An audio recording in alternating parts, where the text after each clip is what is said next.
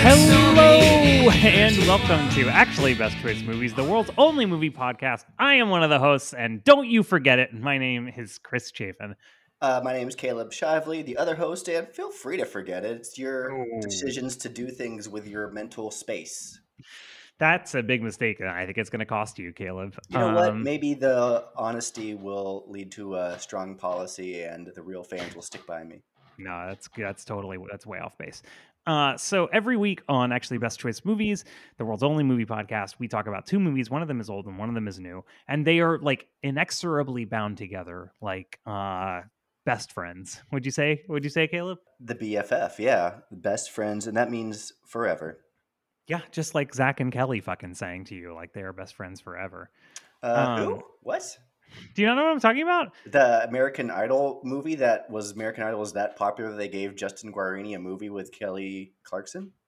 You're talking about from Justin to Kelly, obviously. Yeah, what are you talking? Was that? was I it- said Zack and Kelly because What's- I'm of course oh. talking about um, the song "Friends Forever" from Saved by the Bell, which Oh. is like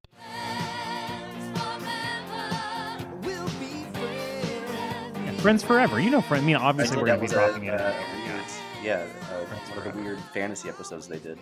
No, it was the real band. They had the band, the Zack Yeah, Attack. and then they like really got really big, and it was a dream. Yeah, but they was it a dream that, Yeah. about Zack? Do you remember? Uh, but Zack Attack was a real band. They were a real band, but like their success was a, was a fake. All right, all right. Well, this week on actually, this is like way off the topic, Caleb. Um, this week on actually best choice movies, we're talking about two movies about uh friendship and you know for how they grow and change over time or don't, or how we grow and change over time or don't. Uh, it's The Climb from 2020 and Romy and Michele's high school reunion from 1997. That's all this week on actually best choice movies.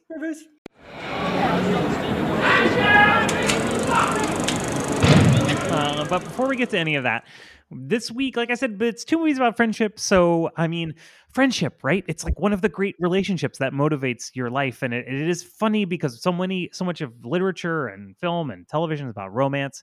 But like, you know, friends, Caleb, right? It's Uh, yeah, it's the other big thing as a human being is to have friends. I mean, it's all about relationships. It's all about uh, how art, how you see yourself, and I, I think friendship is an easy way to uh, to pick that and how to get an audience on your side or against your side, and, and it's a very uh, recognizable relationship to to show, and that there's so I mean, probably point to every single movie that ever existed and point to a, a friendship in it, uh, and that is pretty amazing thing. So there's so much to dig into, and there are movies specifically about friendship. And I Well, think this is more what I'm talking about is movies specifically about Yeah, friendship. yeah, like, yes, friends exist in all movies, but I think Yeah. like plumbing the depths of friendship, right? well, like even like a movie that's specifically about friendship. I'll, I'll just pull out Wayne's World. Like it's also not really about friendship. It's about more of the can-do spirit of uh, young entrepreneurs. Blah blah blah. But you know, there's two ways to see movies in friendship. Uh, uh, like friendships that are already defined. Like I mentioned, uh, Wayne and Garth are already friends before we get to know them. I think The Big Lebowski is really good at showing, at moving that movie forward. Like, oh, cool, a plot is going on, and then we see uh, the dude's friends, Walter and uh, Donnie, and that just moves that movie in such a fun way.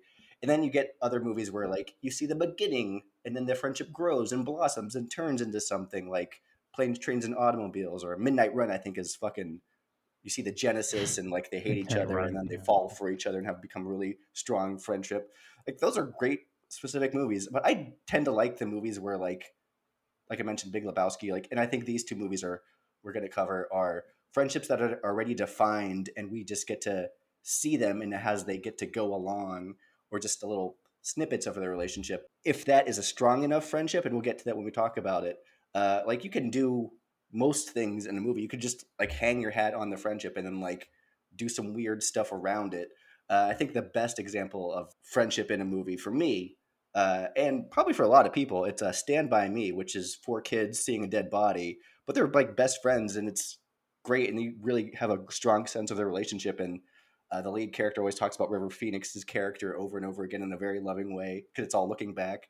But like that movie goes to some really weird places, uh, as it is a Stephen King novel. But it is really about a strong friendship between four young boys. It, it's awesome. I fucking love that movie. Yeah, I mean, a friendship, right? I mean, just to kind of zoom out a little bit. I mean, right, there's lots of movies about friendship, like you're saying it, because it is one of the great motivating things of being a human being. Like, uh, you know, we were talking about movies to pair this with. We had lots of ideas. I mean, right, The Trip. I mean, to me, because The Climb is kind of about adult friendships, and The Climb is, you know, adult male friendships specifically. The Trip is interesting like that, um, because I just think there's this, you know, they're trying and and I mean obviously this is like what all Judd Apatow movies are about, right? But they're like kind of not really as real about it as some mm-hmm. things. Although in a certain way they are. In a certain way it's hard to find a serious movie like dealing with adult male friendship. Um, and a lot of them tend to be comedies. It's like a, it's like a, even the climb, which is like kind of a comedy and like kind of not a comedy, yeah. I mean, yeah, but it's also not like it's not like a Judd Apatow movie. It's not like no, they're like I, doing. I think, yeah, I think well, it's a comedy uh, and, and it's dialogue and it's very funny movie, but it just tries in its filming, like they actually block and frame things in mm. very new ways, and that's not a comedy. But to to go off your Apatow point, uh, like I said, like you look for things in your friendships. I think that's why Apatow movies are so popular, is because like a lot of young men were like, "Oh, my me and my friends are like that. We just are that funny and like make that gross of jokes." It just had a very natural dialogue, and also you know getting high with your friends. I mean, that's what our me and Chris do with our friend groups all the time as well. Uh, but yeah, yeah uh, I, I glad that you brought up the trip because I thought that was a, a, very good. Maybe we should have paired it with the climb in that both those movies get at a very true thing in friendship of that your friends are assholes too. well, this is it, right? I mean, I mean, it's it's such a big topic to talk about. Like, I feel like such an asshole saying anything about it, but like, you know, adult male friendships, it's this thing where you're like challenging each other and you kind of like are absolutely sick of each other's bullshit, but you're also like so there for each other, and and it's also I think men are a little bit uncomfortable with it because like having a friend is kind of gay. Do you know what I mean? Like, there's something sure. about it where you're in love with the person, like that is what it is at the bottom is like mm-hmm. the two of you are in love. So if you watch a movie that's like you know the climb or Romy and michele like at a certain point you're like why are these people going out with other people? Like they're in love with each other. You know yeah, what i mean? is, i think yeah romy and michele really hits that very hard of like a very codependent in love with each other uh, serve each other selfishness relationship. It, it's kind of amazing and kind of beautiful. I think I, that's why I, I picked helped guide us to pick romy and michele because i think that's a very good friendship in film. I always like think about that when I think about friends in film. Like, oh, they fucking support each other so hardcore. And I think The Climb does that in such unique ways too. And we'll talk about it. That it is amazing. But yeah, uh, there's so many examples to pick in the world. Buzz and fucking Woody. Uh, I know we can name so so so much. Uh, I mean, it's just so interesting to me. I think especially because during the pandemic, like this is one of the things is like. It's, friendships are hard to maintain, you know, because you have your your partner, you know, if you're lucky enough to be with someone, it's like the two of you are together all the time. So that relationship is fine. I think it's really friendships that have been so hard. Yeah, and it, it, it's an interesting time to think about it, right? To watch these movies and think about your friends and the way you interact with each other and what you mean to each other, because yeah. it's so much more difficult to keep a, yeah. a friendship going right now. Yeah, friendships um, are uh, a lot of times based off of socializing. uh, I mean, like true friendships, like like I'm glad I could say me and Chris like are friends outside of still without without the podcast. Even we still yeah. talk to each other uh, on a regular basis. But like a lot of my fr- other friends, uh, like I maybe have seen talk to once or twice, because it's based based off of socializing at get-togethers or like a party. We'll like we'll always see them there, uh, and socializing is out the window during these last couple years, uh, weeks, years, months, hours, seconds, days. You know what I'm saying yeah exactly. Um and who knows how much longer it'll be going on uh like as we sit here doing this like i have no idea. 10 months. 10 months at least at least 10 months. But yeah i mean i don't know do you, do you want to get into it caleb? Let's get into it. We uh, set it up it. very nicely. Yeah so the first movie you're doing this week is from tw- is it 2021 or 2020 uh it's technically it premiered in 2019 but it uh came, it was released theatrically in 2020 okay and it just came to amazon like a couple days ago as we said. I do say this all in my intro, so I, am not going to rewrite my intro. oh, sorry. No, go ahead. It's the climb. I don't care. I don't care what happened. If you love someone, you should care what happened. Yeah, I don't. Hey, nobody likes her. Nobody likes you, Mike. I am the only one who likes you. And I don't know why, because you're loud and obnoxious and you're an ass. Hey, can I just say? No. Mike. First scene in The Climb finds best friends Michael and Kyle biking in the south of France, about to hit a steep incline. This, Michael chooses, is the best time for him to tell Kyle that he has been cheating with Kyle's fiance. What follows is not only a funny enough scene of dialogue and physicality, but also an underrated one take as means of delivering the actual scene. Uh, the climb is full of these extended one shot, one scenes, extended shots, uh, even as it like jumps forward in time. Uh, and what keeps that uh, adventurous scope of filming centralized is the rocky but never fully gone friendship between Michael and Kyle. Uh, it was scripted together and it stars real life best friends Michael Angelo Covino, who also directed, and Kyle Marvin. Uh, the Climb, it premiered at Cannes in 2019 and followed that up with an appearance at Sundance 2020. It was originally scheduled to be released by the Great Sony Pictures Classics in March of 2020, uh, March 20th, actually, 2020, but that was the week before the shutdown, and it had two release push dates later. Uh, it had a kind of tepid release in October. Of course, not in big cities like LA or New York, where film festival favorites usually play very well. So the word of mouth kind of went away, and it finally came on demand. I talked about it uh, on our year end of my favorite movie I, I missed that I wanted to see. Uh, but yeah, we're talking about the movie. Chris, talk about the movie.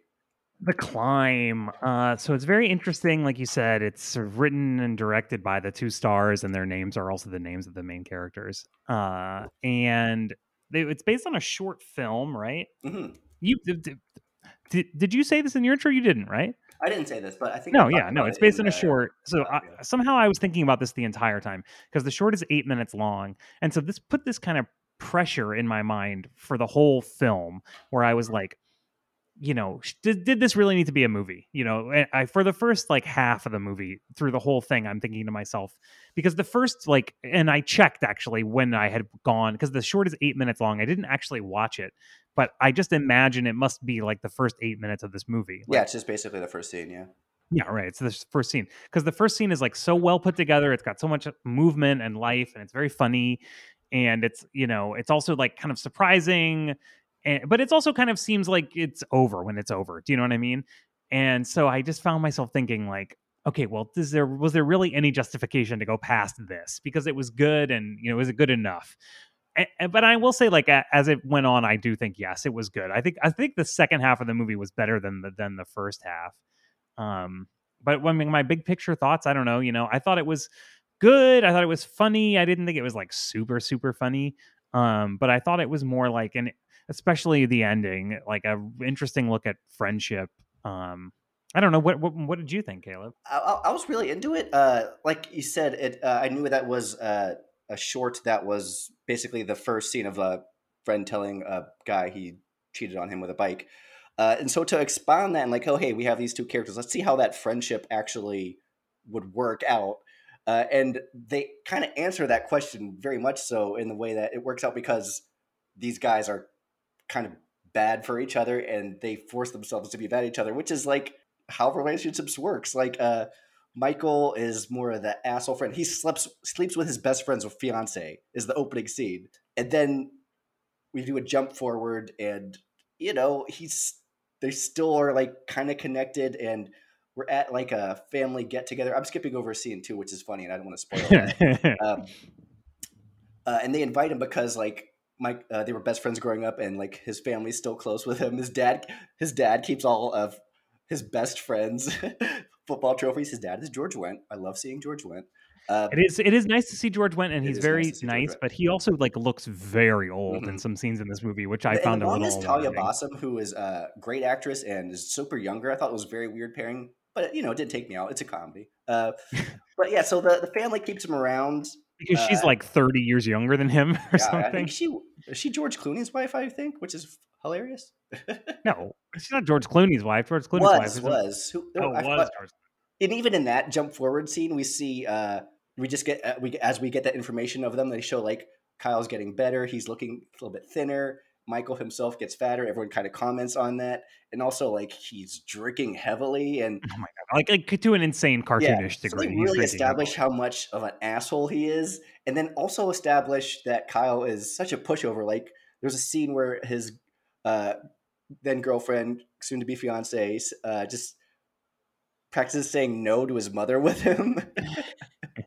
and again, all these things are uh, long takes, like a lot of this like camera roving and and uh, at times. Well, it's wait, like, I don't oh, want to gloss over this because I think this is. Okay. I liked this, but also I had a problem with this. So, um, the movie is basically, and this is another reason why it's very obviously based on a short film, and I found myself very obviously wondering if it was worth it. The movie is basically made up of like five or six short films. Seven. Seven, seven short films. Okay, and they're totally unrelated. I mean, they're not Well, they're totally unrelated, related. but it like fades to black and then it fades up again, and it's an indeterminate amount of time later. It just time jumps. Yeah, I think it, I, I I like that. But I'm just saying this this is the structure of the film. Like this is the way this film is structured. And they're very independent seeming, right? So I think the first 3 of them are one single unbroken take for the whole time and like lots of things are And happening. all like you could tell the cuts and all. well, them. yeah, there's kind of like masked cuts in Yeah. it, right? Yeah, yeah, but it's supposed to look like and, and and they are very very long takes mostly. And like especially the first one because the first one is like they're riding this bike up a mountain and the first one's they- great. Yeah, they go around a corner and there's a whole nother bike team comes up and passes them and then there's like a car accident and somebody gets beaten up and then they go you know and, and it's all done with this beautifully moving camera and it, the way that it zooms in on things and hides things and it's it's great you know but i thought it wasn't necessary in a lot of the other scenes i thought it worked really well on that curvy mountain road bike trip in france yeah. I was Uh, about to say that. Um, well, that worked about- great i thought that worked great Yeah, i was about to say that. Like, uh, I did like that overall. That was a long take, and it was like what we said. I said when we were talking about Friends of General. Like these, it's a very funny dialogue heavy movie, but it actually tries to uh, do something with the camera, and I like it's pretty easy to do staging for comedy. Like their studio comedies like seem uh, pat and repetitive for a reason because they all use the same exact uh, staging for them. So it's very was very great to see someone and a director actually tackle it in a new way. And I thought it worked because to break down that first scene a little bit, which is a fucking great scene, uh, it shows the discomfort and reaction in real time. Like he's telling him he's cheating on his fiance, and you get a reaction of him on a bike, and he's, you know, like I said, he's a little bit slower. Like he tells him at the top of a well, he's at the, about to go up a hill. Uh, he says, "Yeah, I told you that for a reason," uh, and so they're gasping for air as they're like doing. It's very fun physical acting. Uh, it also, I think, uh, this also extends to the other scenes uh, the, of the longer takes. Is that it prolongs tension a lot too, because sometimes it's just you don't know what is to ha- like a lot of. T- uh, uh, I was very surprised every time this movie just because I don't know how it's to happen. Like I get like, oh, he's a dumb asshole, uh, and the other one's uh, more of us like a puppy dog. I'll fall over for you, and you get that through the dialogue heavy, uh, and that's really like grounds those long take scenes. And maybe Yeah, it, but it it didn't I- I- I it, felt but I think was, that was very uh, like the, since it was so dialogue first that it just grounded it so much that you know I didn't really even notice. I thought it was cool when it like moved back, and it always would go back to certain things, but i felt certain did you not characteristics about each certain degree and like that, it's Like based was- on a short movie like the short movie is in one take like that's the gimmick of the of the thing and so that when he gets a chance to develop it into a feature he feels like he just has to continue with that thing even though it's not really necessary in a lot of the other scenes it's not necessary, but I thought it was fun. Like I'm saying, it's uh like he like there's a scene where uh like they're going through a church and it pops out and then he just crashes into the scene. I'm like, oh, that's fun. Uh, and then it's also like they go back into the church and it's very kind of uh, graduate esque where he's like breaking up a wedding. I'm getting kind of ahead of myself. But I, I thought it was very, very interesting, and again, uh, do something different to make your movie stand out. I don't know. I'll talk about the humor a little bit because it's the humor is really tuned into these specific emotions. Oh, what I was gonna say. There's, so a lot of like we said, uh, like I said at the end of the bike scene, it turns into a fight at one point, and they always break that up in the ones in the in these one shots with like weirdly weird acts of slapstick. Uh, and like I said, it's a very dialogue heavy thing. What I really dug about this movie is that it's a very kind of new sense of humor to me, in that it was very tuned to a specific emotion, but it depicts a lot of its uh, character beats through these really broad actions. Uh, like uh, Mike is always uh, getting into fights r- r- randomly. Uh, it just with complete strangers all the time yeah, yeah, it's always like very much breaking things a lot too. Like there's this one point, just like comes in, it's Christmas, and he just breaks a coffee table and pulls down a Christmas tree. Uh, uh, there's weird dance sequences. Like there's a I forget what song they sing, but it's a very weird choice. I think it was a Oh yeah. Oh god, what which song was it? Shit. It's kind of a like obscure one. Um yeah, Oh, it's Rockabye. oh, yeah. Rockabye. Ron Mullins Rockabye. That was it. Such a why? Why in the world? And he goes he and when when he strip teases to that too. Rick uses to it Kyle, straight to the camera. Yeah. There's no one else even even in like diegetically in the world of the movie. No one else is in the room. He's it's just like doing this- it to the camera. Yeah, and then his wife comes in and he goes, "Oh hey honey, I was just doing the seduction thing," which is like, what the fuck is that? What is that? It doesn't make any sense. it's very broad over the top, but it like still it gets a lot of its story and stuff uh, and uh, heart of the movie. Nuance of it is just this really specific humor, uh, and I think it comes more into focus uh, through a very underrated performance by Gayle Rankin. Gayle Rankin, an actress I always uh, enjoy seeing. I haven't seen the show that everyone always tells me I should see, Glow, but she was in uh, Her Smell, which we covered on. Well, exactly, podcast. Caleb. I was going to say this is two weeks in a row we've had good actors from Glow in the show because it was the guy from Glow was in uh, Promising Young Woman, and then this woman is Rankin, in yeah. this movie. She's so good in this movie, and I'll tell you, she's good in Glow too. She's one of the she becomes one of the main characters Uh, her- eventually. her, uh, her character is Mar- uh, Marissa. She's uh, Kyle's fiance. She also went to high school. Excuse me. She also went to high school with Kyle and Mike. Uh, and they introduce her, and it's clear uh, they introduce her at the family gathering with her and Kyle and the family. It's clear that no one in the family likes her. and then like Mike gets introduced, and it's clear that Mike also doesn't like her. So it's like this weird tension that they have, and you it plays out that you see that Mike is kind of on the mission to destroy their to the, destroy this relationship so he can save his friendship with Kyle, which is a very dumb idea, but it know, comes off as such a just that. sincere. It's not just that. I think it's also partially there's this scene because the idea is uh, Mike has stolen Kyle's girlfriend and they get married and then she dies. Spoiler alert. Okay. Uh, and funny. but this is like 10 minutes into the movie, right? And so then it's like they haven't seen each other for years and years and years and Mike is in really bad shape and so Kyle's family is like, "Oh, we have to have Kyle over." And so it, and it's really her his mom is kind of driving the whole thing. And there's kind of a so he comes over and he's kind of like, "What the fuck am I doing here?" And she's like, "Well, you need to get your life together. You need to be a better person." And in this conversation, she also kind of says, "And we hate this fiance, this woman. You know, we want her gone." So I thought there was kind of supposed to be an element of like he was doing this for for his for Kyle's mom, like like he felt like an, a debt to her because she had brought him like back from the wilderness. It Kind might of. have also been Kyle's mom using Mike because she knows Mike can do that for him, and that he's going to be Yeah, always loyal to. Mike too. Uh, but it really just it does come off as sincere that Mike wants Kyle all to himself, and I think what works mostly about that is the way that Gayle Rankin plays it, and, and it's just good writing too. That uh, she's a defined character. She's uh, very funny and smart in her own right, uh, and she's also like annoyed and fed up with Kyle and Mike, who are again Mike is an asshole and Kyle is like a pushover. So she has a every right to be fed up with these two dumbasses. and so like we're sympathetic to her uh, right away with that. And it's more of a question of and they play this very uh very forefront are Mike and Marissa right for each other? And that's probably like a good churning of the uh, middle part uh, beginning of the last of the end of the movie is answering that question and I very cool that this movie does answer that question too.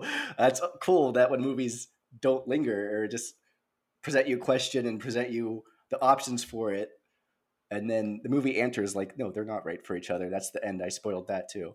no, well, you know, I don't know. I don't know about that, Caleb. I don't agree with you on that. And that was a big spoiler, by the way. Usually, I'm the guy that's spoiling yeah, I don't know why you disagree with that. They get divorced if I'm spoiling it, so they're not right. Well, yeah, they get divorced. I mean, again, that is a huge spoiler. Um, so they they do get divorced, but it's kind of like I just uh, to me the way that read was like, okay, yes, in a certain sense they were not right for each other, like everyone was saying, and they got divorced at the end of the day. But like, they made each other happy. Their their kid was like ten.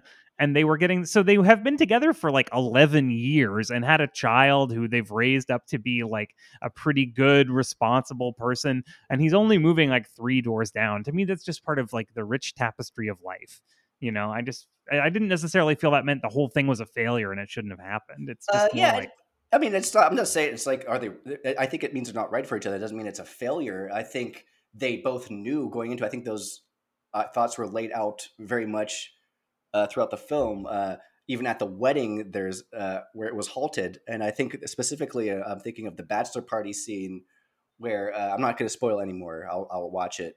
Uh, but Yeah, Mike, listen to you, spoiling it left and right. I'm, I said I'm not going to spoil this. At least, uh, Mike says something to Kyle, and Kyle says, "I don't care." She told me. I just want. He he he, he just basically states, "I just want to have someone." And then a funny thing happens, and that's the end of the scene.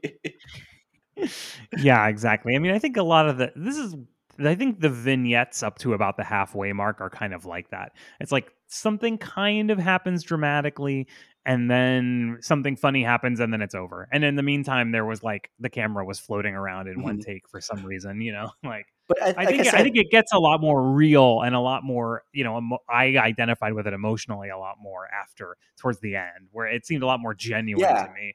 Yeah, I think once it moves away from, like I said, the our Mike and Marissa right for each other. Excuse me, our Kyle and Marissa right for each other. Uh, I think once it like moves on from there and gets to the question that's hanging over the entire movie is are Mike and Kyle right for each other? Well, exactly, Uh, right? And there's no easy answer there. And I think the movie uh, there doesn't give you any easy answer because I think that's the title of the movie. It's the climb. It's all about them going, their relationship moving forward the whole time. Like they had a horrible thing happen in the beginning of uh, at this movie at their in their friendship where they should not be friends. They should have every right to never see each other again, but they just can't quit each other. Mike is dependent on Kyle in a way that uh, no one likes him, and he has to have someone that puts up with him being an asshole. And Kyle just can't walk away. He's like, it's a toxic relationship where Kyle needs to have someone wanted and See, I don't. I don't think think it's like Jenna and. Liz. I think I think that they love each other. This is what I was saying. I mean, there's not another way to put it. Really, yeah, that's like, the beauty of they love, don't. man. They don't like. Um, it doesn't make sense, and they uh, obviously are mad at each other all the time, and they have different approaches to being people in the world. But they like, you know, there's just some bond between the two of them. Like they're just there for each other, and they care about each other. Yeah, uh, You know, they, they, they shouldn't be, but you know they are. It's uh, they they need each other. It reminds me uh, I uh, of an episode of Thirty Rock where where Liz realizes how much she needs Jenna. She needs a dumb idiot to to complain Yes. to, and Jenna needs someone who is also just there. Oh my god, yes, that is true. Yeah, yeah, yeah. It is like that. Yeah, because there is. It's it's like I mean, it makes it was making me think about friendships, and it's like there's just it's like the other person has. It's like you could the other person is like you, but they're they're they're expressing a part of their personality that you always like considered being like that but decided not to be like that and then you know you but you love to hang out with someone who is doing like exactly what you would do if that is the choice if you had decided to be that person you know what i mean yeah, uh, it's that they just had such a big relationship growing up with each other, and and Mike takes advantage of that and does horrible things to him, and Kyle just sees it as like, oh wait, that's the friendship that I can't just get rid of because it meant so much to me. It's very interesting to watch too. I think that's uh, the script. I think is very very good. I hope uh, I've heard there is a little bit of Oscar buzz screenplay wise coming at this, which For is very this, cool. really? Yeah, yeah, just for the screenplay for the screenplay, which is screenplay yeah very very cool. maybe Uh, yeah, I, I mean, it would be I great. don't It would be great. I mean, I don't know I mean, if I see it bridesmaids. There's uh, bridesmaids. Pixar movies get screenplay original Exactly. nominations, uh, and I think a comedy should always be in a conversation for screenplays. Good comedies, uh, original comedies should always be, get in there. Borat got a screenplay nomination. I mean, that's pretty funny. Um, yeah, I mean, there is one thing I will say about this movie, though. Occasionally, during the beginning of it, I found, and I don't know what, I don't know if this is just because I know people who work in advertising now or what, but a lot of times when I see a movie that is like, and I mean this with love to this film, where there doesn't seem to necessarily be like really like an a reason for it to exist, you know, where there's not necessarily like a big animating idea, where it seems more like people who want to make a movie and have somehow been able to make a movie you know and whether that's like a, a scene like an la scene movie where they're like actors or the other big category in my mind is like people whose real job is working in advertising but they uh, somehow are able to make a Making film their masterpiece. yeah they, and they're like they they spend all day making you know advertisements and stuff and they're like they're but in their minds they're filmmakers and then somehow some way they get it together to make a movie at some point so this movie parts of it were were feeling like that to me and then there is a scene where um the whole family this is during thanksgiving dinner they go kyle come on your commercial's on and then they go in the other room to watch the commercial that and he says like oh i just made the music but like in my mind i'm like oh well this is these guys. They're both commercial directors. And like this is something that's definitely happened to the both of them that like their families made a big deal about watching their commercial. Because it just it just felt to me like why the fuck else would this possibly be in this film? Because it's such a weird specific and it's it doesn't really connect to anything else going on. So I was just like, it's because these two people are commercial directors. you know what I mean? explains Like, that why he's kind of well off and a functioning human a little bit, but also like yeah, I agree that uh, there is pro- that's probably a true thing. Like they were struggling artists, and now they got to make artists, and they had their movie premiere at Cannes, which is yeah, I which don't is know amazing. how better. It's like a pinnacle of what you do as a filmmaker. I mean, not that there's anything wrong with working in advertising. I don't mean there's anything wrong. I mean, I work in public relations. You know what I mean? But like, Yeah. But hey, uh, art, that's what art is, man. You just put, put shit out there and see what sticks. hell yeah, brother. Um, do you want to move on to talk about this other movie? Let's do it, Romy Okay. and Michele, high school reunion. Reunion. In the story of the blonde What does this remind you of? leading the blonde, I know. This lady is totally sick. Romy and Michele's high school reunion. And what are you picking on us for anyway? We are not the ones who got fat. We're pregnant, you half-wit. Well, I hope your babies all look like monkeys. Huh. Romy and Michele's high school reunion is an absolute cult classic of all time, up there with you know Clueless and things like that. Uh, it stars Lisa Kudrow and Mira Sorvino, you know, as a pair of high school friends who decide to go to their 10 year high school reunion. Right? I mean, that's like putting it very, very simply, and that is 100% exactly the plot of the movie. But of course, it's a very, very weird film. And I had to be honest with you, I had never seen it before. I had never seen it before. So it was amazing to of course I've been aware of it my entire life, but I'd never seen it. Uh, but so seeing it as an adult, it was very interesting to me because it was so much more strange and sad than I expected. And then, of course, I'm looking into it, and it's the director's name is David Mirkin. And David Mirkin, if you're not familiar with him, which I wasn't super familiar, he's like been a, a writer, director, and producer for things like The Simpsons, Get a Life, and The Larry Sanders Show. So you're like, oh well, no wonder this movie was like a comedy, quote unquote, that is like completely deranged, but also very deeply insightful and sad and like very silly at the same time. And also, I felt like I really understood the humanity of these people. And it's also got a great supporting cast. Uh, people like Janeane Garofalo, and in one scene, Justin Theroux, which is like pretty funny as a as a hot guy, and he pulls it off. I mean, what can you say? Um, this movie has been revered for decades. I, I feel like it was a bit of a slower burn, maybe than Clueless, which was kind of like an instant classic. Maybe this one was a little bit more of a delayed reaction, but uh, I was really glad to have seen it, and I was really surprised by what a good film it was. Uh, Caleb, what what did you think about this That's movie? that's great to hear. Yeah, uh, I saw it back in the day. Uh, I always would catch it every once in a while. There's some scenes in it that live in my head because it's a very weird comedy. Uh, but I haven't seen it in a long time, and man, does it hold up! Uh, and to uh, just talk about David Mirkin real quick, motherfucking legend. He was the showrunner on The Simpsons season five and six. He wrote Deep Space Homer. Uh, a lot of us Simpsons nerds point to him as when The Simpsons started piling more surreal, abstract thoughts. Uh, and that's David Mirkin. Uh, like he created Get a, Get a Life, which is uh, I think I bring that show. I mean, up amazing. This motherfucker podcast. created Get a Life, and he uh, also directed Romy and Michele's high school reunion. Yeah, uh, which you know, uh, maybe he's not the best director, and I think a lot Well, of his sure. strengths are uh, in jokes. Like uh, it's I mean, it's It's very kind much like a '90s comedy. It's like on the level Yes. of like Half Baked or something. Yeah, you know what I, I- mean? I- Where it, it's made competently, but not what you would call well. it's made from a know? studio who uh, gave it to a guy who knew how to deliver jokes, and uh, that's all it does. It piles on jokes. It's kind of slight in its messaging, but it kind of finds a transcendence in its low stakes in that it just piles on jokes and jokes. Uh, and like you said, it reminded you of Clueless. I would, I always said it's uh, kind of like Dumb and Dumber times Clueless. Yeah. Uh, and also to that point, uh, I wrote her name down. I can't find it in my notes. Oh, Mona May. Uh, that, that's a compliment I say Dumb and Dumber times Clueless. Those are hu- two huge Yeah, '90s yeah, yeah. movies.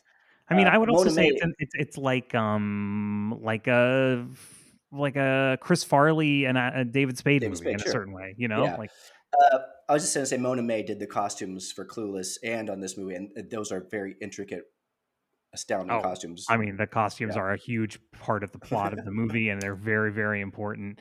And it's great. I mean, honestly, the costume work is amazing. It's obviously done extremely thoughtfully. You know, Oh yeah, yeah. But yeah, there's it's like I don't know. This movie works on two levels. It's a silly comedy about over the top airheads who are friends, and you can just watch them be funny and weird, and go to their high school reunion and uh, learn learn a lesson, but you know have a good friendship. But you can just look at a deeper dive at this friendship, and yeah, like you said, it's kind of dark and it's kind of I don't know. It's I always like I said earlier on the top of the show. It's it's a very very strong friendship. It's based off of a mutual dependence. Uh, like they are shallow people, but that just so defines them that it's just the who they are. Uh, but they're never like pitiable. Like I never pity these people. They're two characters who may be broken, but they don't need fixed. They just need to find their place in the world. Well, And yeah, they as they're trying to find their place, they just realize they need to do that together, and that's what friendship is. It's all this movie is is just them having each other's backs the whole time, yeah, except for like one stretch, and then it gets back together, and it's great. yeah, right. There's like where they're like, "No, you're awful, and I don't want to be with you anymore." Um, yeah, I mean, just to talk about the costumes again for one second, I Sure, just wanted to mention. So a lot of the movie, it's a high school reunion, right? A lot of it's flashbacks to high school. Um, and so you at some point you're seeing them at the prom. I, I think it was at the prom, and they're each dressed like a different era of Madonna, but they like mm-hmm. never comment on that at all. It's just like what they're dressed like, and I was I thought that was so great. I, it made me so happy to see it because I didn't get it 100% right off the bat. It took me like a minute or two to pick up that that's what they were dressed like. And I was like, oh, this fucking rules. And that's just like an example of the awesome costume work that's being done in this movie. Um, I was, yeah, made me very happy to see. it's also just two women enjoying themselves. It's it like celebrates their like lack of ambition in a way. And there's like a lot of them, a lot of scenes of them just treating themselves. And like I think the ultimate message is uh, like there is no cool. Like they ignore other people and just have a great time with each other. Like it's find your happiness, self love. Uh, well, it's also, it's kind of like, it's like, it has the kind of like party girl uh, aesthetic in a certain way at the beginning of the movie where it's like they're completely broke and they don't have any kind of future but they're also like you know very fabulous and they're very confident and even though they're completely insane deranged people in a certain way it's like no they rule. Like obviously they rule. Like they're super hot they have great sense of style and um, they just are really really believe in themselves like no matter what goes wrong it's like they it doesn't make them question themselves until a certain moment in the film Yeah. where they're like wait maybe we're losers yeah, I think that's what goes great wrong. i love that scene it was so great Yeah, it's in the title, the high school reunion. That's what goes wrong. They have to fill out a questionnaire of like what they did the last ten years, uh, and then kind of like shocks him a little bit, and like they, she's like, "Oh, let's fake success now," uh, but then at the end of the movie, like uh, uh, Michele says to Romy that. Like, oh, I didn't know we realized we weren't successful until you said that. it's very, very sweet and earnest. And I don't know, uh, they weren't cool in high school, but they never realized they weren't cool. Uh, and then they just realize that cool is this relative term. And then they see the people they thought they were cool in high school. They call them the A group. A and, uh, that was so to- funny when they're talking about this like the a group and the b group Yeah. it sounded very like 1950s to me i was like do people really talk i mean even i was in school high school in the 1990s i mean it wasn't i guess it was 10 i was in high school when this movie came out so like yeah. it wasn't the kind of shit we said at my high school you know Uh, but also, like, when they show those people, the cool people at the 10 year reunion, like, those people suck, which is kind of of great. Well, also it's interesting though. people. I, I think it's interesting because they suck, like, but also they are conventionally successful and happy, and they Yeah. don't. The movie doesn't go the easy way, uh, with maybe like one or two exceptions of presenting like, oh, these were the popular people, but now they're fat, or you know, now they're so miserable. I mean, it it does that in a certain way, but it's also like, no, they're actually successful. like, you can't like bank on the people you dislike failing. It's like you have to feel good about yourself and like what you're doing, which I thought was like a much better message, you know? Uh, yeah, it's also like you define that path of success for yourself in a way too. Uh, and they do define that Oh, right. one. The, And it's the like- main girl. They define her like uh, her husband's cheating on her, and she is pregnant with a bunch of kids. Yeah, that's true. But you're supposed to think, I mean, she's saying, like, I like having all these kids. And it was actually funny. I mean, seeing this movie as a 38 year old father, it definitely hit different than seeing it, I'm sure, as like a 14 year old kid in high school. Like, because, um, you know, there's, I, I know how it's supposed to read when they all have kids and it's like, oh, you know, we have three kids and like, uh, and one of I forget which one of them is. I think it's uh, Mira Sorvino. So like, oh, you must feel like really tied down, and she's like, no, it's great, I love it. Um, but like, you know, I know it's supposed to be like it sucks to be like someone that has a bunch of kids, but like, actually, it doesn't suck. It's actually like, and I totally understand That's like the you- point of view of that woman. your own success, and for Romy and Michele, that means having each other, which is very, very sweet. Yeah, uh, not to gloss over the whole friendship, which is you know again a beautiful friendship, but holy shit, man, there's some funny jokes in this movie. Yeah, definitely, dude. uh, it's very 90s. Uh, it's not escaping that. It really embraces that. Like um, part of I mean, their it's like the most '90s Yeah. movie of. part of their idea of success is having a mobile phone. They go to singled out. Yeah. Like- and they're too old to be on singled out, which is so sad. I think one of my favorite jokes. man, it's so fucking funny. I, I, uh, it's it's hard to explain as the thing. I'll play the clip. Oh, right here. Do you have some sort of businesswoman special? Come again? Well, we're businesswomen. Yeah, from LA And you know, some places have like a lunch special. for business women. Do you have a businesswoman special? It's such a fucking weird idea. And it is funny knowing that like um David Mirkin was on The Simpsons, and of course there is a clip of The Simpsons in this sh- Oh, yeah, in this yeah. movie. It's when Homer is on the in space and he's eating potato chips. You know, wrote, yeah. Yeah, which is really funny. Um, and now I know why it's in there. But it is a it is a very Simpsonsy kind of scene, right? Where they're like, "Oh, don't you have some kind of businesswoman special?" She's like, "What do you? No, what are you talking about?" it's like, uh, you know, like lots of places have like businesswoman specials. Another American, uh, I think, Mark is uh, you know surrealness, and I think uh, what most '90s movies would do would just have like one surreal, like five minute dream sequence. Wait, wait, wait, wait, wait. Before we get to this, before we get to this, can I just name another joke? I think it's really funny, Sure, which is because this movie, it, it, I- when you see a movie like this that's from when you were a child that you haven't actually seen, when you actually watch it, you start to get lots of things you never got in your life before. So definitely, I lots of these lines were things I've been hearing for 25 years, and so the one where um it's Mira Sorvino, she's they're trying to find dates to go to the uh, reunion with, and she's talking to someone, and then it turns out she hates him, and she goes like. Would you excuse me? I cut my foot before and my shoe is filling up with blood. and she limps away. Come on, foot my shoe My flings up with blood. Uh, It's so amazing. It's so, fucking amazing. Funny. Yeah, there's this amazing dream sequence, and they don't really let you know it's a dream sequence. You figure it out uh, over the course of watching it because it's just super wacky. Like a, a lesser movie would have done like a three minute dream sequence where Yeah. like things go At wrong. most. Where this is just like a super extended long. They go to the whole reunion, and then they also go to old age. uh, it's so surreal uh, kind of like yeah. amazing that it's even in a movie. It was this was in theater. This I mean, it's completely insane. Yeah, and like, and we haven't mentioned Alan Cumming is in this movie. Like, Yeah. he's really good also. And Mhm. in the dream sequence prom, he has this like, he is like, when I made my first million, I got a new face. and and she goes, no offense, but you picked a really good one.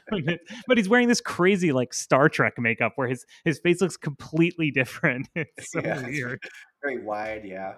Uh, and then they yeah. become yeah they become like 97 years old and um that oh the old age makeup is also pretty good all the makeup work in this movie is actually kind of rules Yeah, oh, it it does, yeah, yeah. And uh, Alan Cumming, super fucking great. Uh, he is the nerd. Uh, he plays. He, I think he plays the flashbacks as the be- the best of them. Uh, dude very funny. somehow somehow alan cumming actually looks like a teenager in these flashbacks. I don't know what the fuck he is doing or what they have done to him in the makeup and costume department but like everybody else looks like an adult pretending to be a teenager and it's fine that's the vibe the movie is on. But then when you see alan cumming you're like oh he's actually 16 it's just very weird it's very weird. But he plays the uh, Artie Ziff, the uh, guy who turns out to be oh he's uh, a super rich guy, and they say uh, he, he invented a kind of rubber. Oh, like a condom. Uh, um, yeah, and and it's uh, the ending is like he comes back to the reunion in a helicopter, and uh, he's always loved Michele, uh, Lisa Kudrow's character, and uh, he's like Michele, I've had all these things, but I always have you. It's kind of cheesy, but then it gets super extra cheesy in a way that you don't mind because he asks her to dance, and Michele says, "Well, can Romy join us?" and then it's just an absolute wonderful. And this is what I said. Like, there's scenes in this movie that stick out in my head. Like, this was a major, like not a major movie. I think it was like it was a marketed movie. But it was People like it's like we're it. saying these movies we're talking about. It's like half Yeah. baked. It's like it's it's on that kind of level of like uh, you know it's a real movie, but it's kind of not. You know, But thank the studio giving the movie original enough to have this nice climax be a- an interpretive dance sequence to time after time. dude, it's this is nothing like in any movie. It's such a weird Dude. original thing. This is the 1990s, man. You know, it was a crazy time, brother. Like, what can you say? You know, this is like nobody knew what was right. I mean, Clueless. You know, this movie. Yeah. yeah. Things were Post art during the slacker years, man. Pavement was a thing. Nineties, Yeah, dude. who, who knows, dude? Um, do you want to? Do you have more to say about this movie? Should we? Should we Uh, talk I about? I think we kind of glossed over a bit of an important thing. This Yeah, no, was, please. This was peak Garofalo, man. I kind Oh of my took God. granted. Like she's still in stuff all the time. We just don't see it. She's on a lot of Adult Swim shows I watch. Um, but holy fucking shit, man! This was '97. Oh my She was like doing a thing where she was like in five to ten movies a year. This like is crazy. Half Baked. Like she was in Half Baked, uh, Permanent Midnight, Clay Pigeons. like when I when I had such a crush on Janeane Garofalo, Yeah. like she's so and she, I was- personally think she's so hot in this movie. She looks amazing. she brought heat to movies, and this is kind of a stock Janeane Garofalo character, and that's not a bad thing because she's so fucking amazing at it. Like smoking and she hates everyone, and it's Yeah, like, like I think, uh, and I love that that's a Cats and Dogs 1990s movie archetype is someone who hates everyone. Like that's dude, great. alt comedy '90s girl. Yeah, that's Janeane Garofalo, and she really was that person. She was like what, like she was in Larry Sanders. Show is probably why she did this uh, movie with David Mirkin. Like she was in Pete and Pete, and uh, you know, Yeah, Mr. Show. it's amazing. And, And like, I don't know, she's. I, is she in movies? I'm gonna. Uh, I don't. I think not really in movies. I, I forget if you were at this, you know, Janeane, you know, back in the days when you could go to things like I actually Oh, yeah. saw her do stand up a bunch around the city, like Yeah, in she did that too. She did that 2018, TikTok one, 19. She was at this show we go to at um, Tip Top Bar, which is called Female Comedians with Tits, which is great, hosted by Mary Sella, uh, for you know, good friend of the show. I forget if you were there this night, but Janeane was there one night. there. and- yeah, yeah, yeah, and she was like, "Oh yeah, you know, for a while they let me be in movies, which I knew was a mistake the entire time. so I saved all my money because I was like, this is." Not gonna continue forever, which I thought was so funny. And then like to watch this movie, which is like peak that, you know, like Yeah, I've heard stories about her. Like I saw her once, uh, like 2015 or so, where she just talked about the the pills that she took. She had the, her pill box with her. She had she had a bigger purse. He's like, oh yeah, uh, I might as well just talk about it. She just started like, oh, these are this, this. She just riffed on her pills. I've Yeah. heard st- they're like old lady just, like- pills. they're not drugs. Yeah. You know, they're like, yeah, yeah, yeah. Like Sorry, sorry. vitamin supplements and Uh, stuff. I've heard stories where people said like, yeah, she just talked about how much she likes Game of Thrones for a while, and it was awesome. Like she's really good at just being funny and being no, she present. just one time I saw her at Joe Pera's show at um yeah, the, yeah, yeah, I uh, see that. Yeah. Like, were, were, were you there for that one? Yeah. She walked there in the rain. There was this crazy, Yeah. crazy rainstorm. And she walked there, like, from Manhattan in the rain and just, like, walked up on stage, like, soaking wet and was just like, oh my God. And just, like, kind of talked for a while. It was really great. but yeah, no, it was great to see Jane Garofalo in this. Like, it was very, very cool. And if, I mean, God, talk about 90s things. Like, the idea that this character exists, the idea that it's played by Janeane Garofalo, the idea that, like, her thing is she invented a kind of cigarette paper, which is like, so dumb. to smoke faster. Yeah. It's like it's it will never happen again in history. Like I hope you know it. You need to watch this movie as a historical artifact because that is gone. like it's For real. Uh, I'm glad we talked about peak Garofalo, a moment in time that we should never be forgotten. No. Um. But so Caleb, like, let's say you had to pick one of these movies, and if you pick the wrong one, your best friend is never going to talk to you again. Uh, you know, uh, I'm glad we did both these movies. Uh, there was a lot of back and forth. I think we almost did "I Love You, Man," which would have been Oh, such an worse. easy layup to pick the climb over that. Um, I am going to pick the climb, but not without saying that uh, I'm glad we picked because as we were talking about it, a lot of these movies were like male centric movies, which is fine, a lot because that's what the studio puts out. But holy shit, think about the '90s and then when Romy and Michele came out, none of there was not a lot of like female buddy comedies, especially Yeah. comedies like this. Maybe not till uh, like Bridesmaids or uh, Teen and Amy or uh, Broad City have we had this? Miss Congeniality kind of is like that wasn't even that buddy, was it? I didn't. no it's not really she doesn't really have any buddies she's very prickly i guess So that so it's a great thing and of definitely earns its cult status in several different levels. Uh, Yeah. Romy and Michele, but I'm picking the climb. Uh, I really was tickled by this movie. Uh, I thought like like it, it was a little bit like first time directing a little bit, but you know, I it just means I get to talk about him as a director a little bit. Uh, but I thought it was such a new way of uh, taking your comedy. Like I said, I liked how slapsticky it was for how nuanced it was. I, I, I was really uh, very impressed with this movie. I thought if I could go back to my list, which is gone forever because 2020 is over, I erased everything. Uh, oh no 20 of the really Best, oh, best no. movies of 2020. Yeah, uh, it was definitely a tough decision, Caleb. And you're definitely right. I'm glad that we did a movie about male friendships and then a movie about like female friendships. Uh, and obviously, Romy and Michele's a comedy. It's an absurd movie, and it's you know directed by a man. But you, you there is something in it that it's it's uh, it's about female friendships, and it's about some there's something specific to women Yeah. about it, um, which was very interesting, and it was a very interesting counterpoint to Written by a woman, Robin Written by a Schiff. It based, based off of her play. yeah, which was interesting. It's based off a play. That's really crazy, right? Yeah, uh, yeah. Lisa Kudrow was in the play, but yeah, I have no idea what that play would be like. No, I have no idea either. And if you look, a lot of her resume since then is she's mostly makes like more straight ahead teen stuff like since then. And I mean, it's great. She's still working, which is fantastic. But a lot of it is like, you know, very straightforward teen stuff. Like, you know, uh, which is uh, that teen stuff is great. There's nothing wrong with teen stuff. But I just mean it's interesting that that's the direction she's gone. Um, but like, you know, it's it's it's a tough decision to pick one of them because the climb is obviously it takes itself a lot more seriously as a film quote unquote like i'm saying it's doing all these camera tricks and the lighting is very good and there's like a million different locations and you know obviously it's more serious it's a more serious film like it's i don't find i didn't find it nearly as funny as romy and michele and that is partially why i made the choice that i made because i i just didn't think it was funny. I thought it was i thought it occasionally was funny but it was more it was more you know genuine right? Um whereas romy and michele is like it's in crazy town like from the first second of the movie um and it's obviously not like super well shot or whatever but i just feel like there's a reason this movie is a classic that people still talk about 25 years after it came out and you know you cannot i don't feel like that is going to be the case with uh the climb which is isn't necessarily the criteria you should be judging it on but like you know if we're to say pick one of these two films to watch like yeah, watch Romy and Michele's High School Reunion. Like hundred percent, hundred percent, you should do that.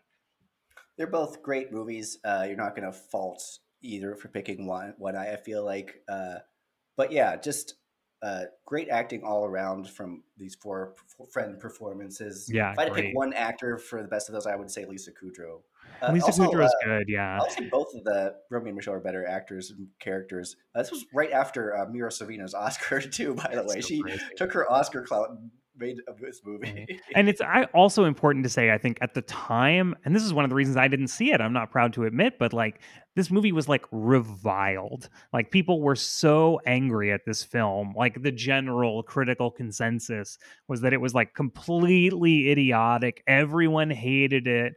Um, and so Yeah, I am really glad it has um, this. Are women funny conversation? Which you know, fuck you. That conversation happened all the time back in the day. Yeah. But yeah, it's so much better than that. It's also uh, underratedly one of the more profane movies. Like they, they say "fuck you" a lot too. They really do. They say, yeah, fuck off. It's great, Rothwell. yeah, they It's say like fuck her off catchphrases. She says "fuck off." Yeah, it is. It's great on that front. Um, I mean, it's a classic, dog. Like, what can you say? you know, really Romy and Michele's yeah. High School Reunion. Like, Maybe immediately, imme- even though I had never seen it in my life, as soon as I turned it on, I was like, "Oh, this is a classic." You know, like this is an absolute all-time 1990s classic film. And I will say this to defend the uh, one-shotness of the climb. Uh, and I think people who have listened to this podcast and memorize everything I say know that I'm Which not a big everyone. I'm not a big fan of 1917 because that one-off extended shot things was very showy and was the whole show. And I think that's not the case here with the climb. Where like, oh, it's there, but you forget about it, and it, uh, it's not the whole show. It's the dialogue is uh, perpetuating it.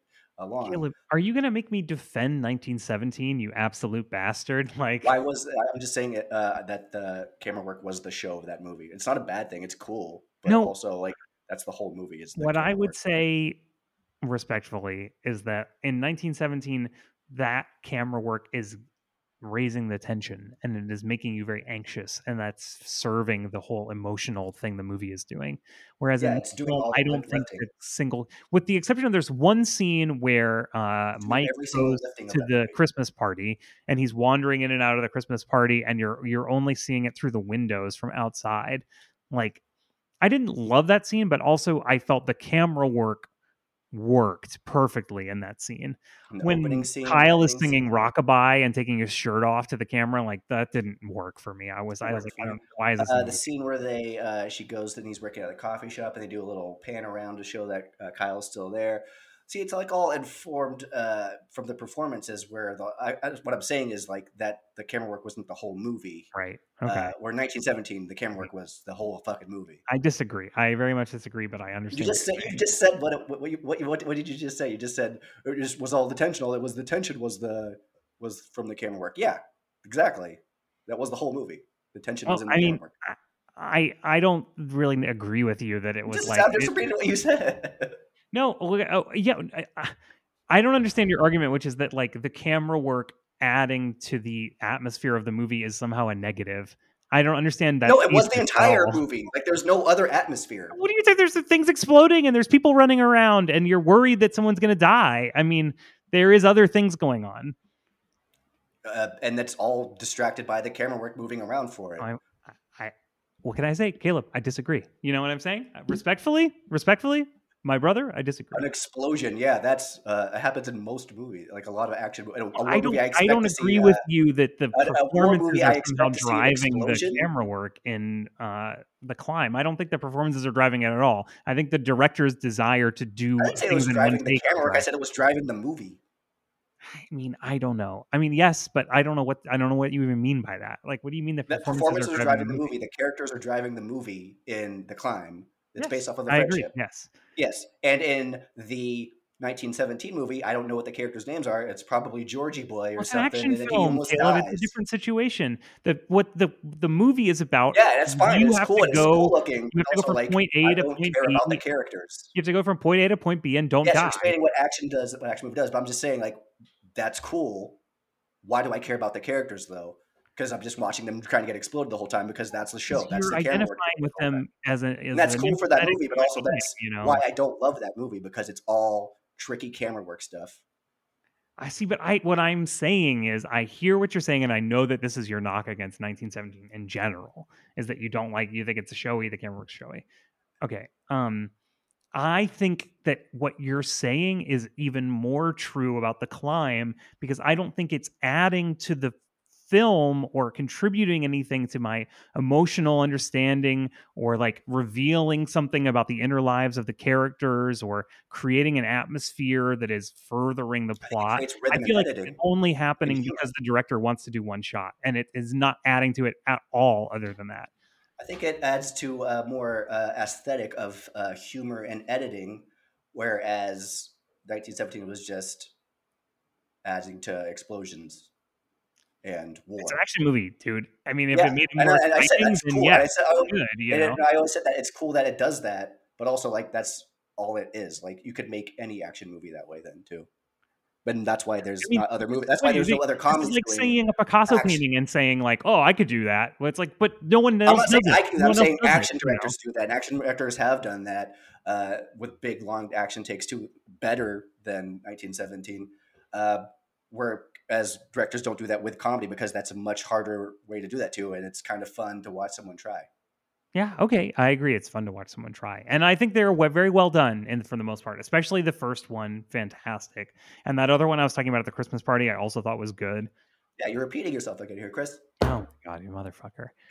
you absolute bastard. Okay, I'm just I'm just trying to be conciliatory. I'm trying to agree with you and not be rude. I'm trying to say yes, I I understand what you're saying and I agree with you. Yeah.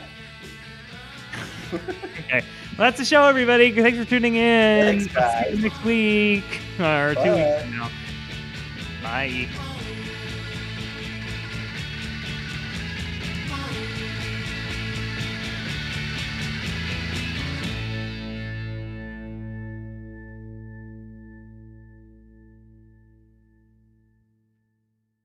Yeah, she's on uh, Joe Pera. She did that. She did Shivering Truth. Uh, she's on the What American Summer series on Netflix. I'm glad she's still. Wait, on. I'm sorry. She's- wha- What's the name? How did you say the name of that show, Caleb?